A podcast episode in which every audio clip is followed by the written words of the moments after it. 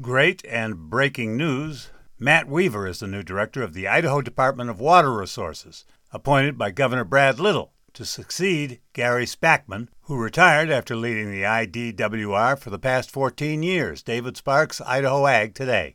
Mr. Weaver, 49, began working in the IDWR in 2008 as a staff engineer to support water rights and water distribution. During the past 15 years, he has spent time working in a variety of capacities within the department, working his way up to deputy director for the past decade.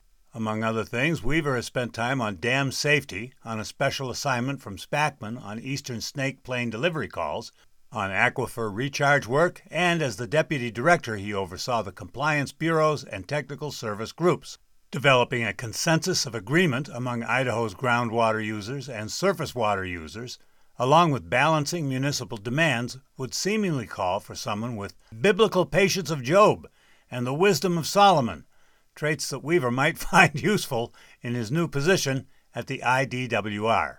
As the old saying attributed to Mark Twain goes, in the arid West, whiskey is for drinking and water is for fighting. Weaver has credited Mr. Spackman with his advances within the IDWR. Congratulations to him. I'm David Sparks, producing this report in association with the Ag Information Network.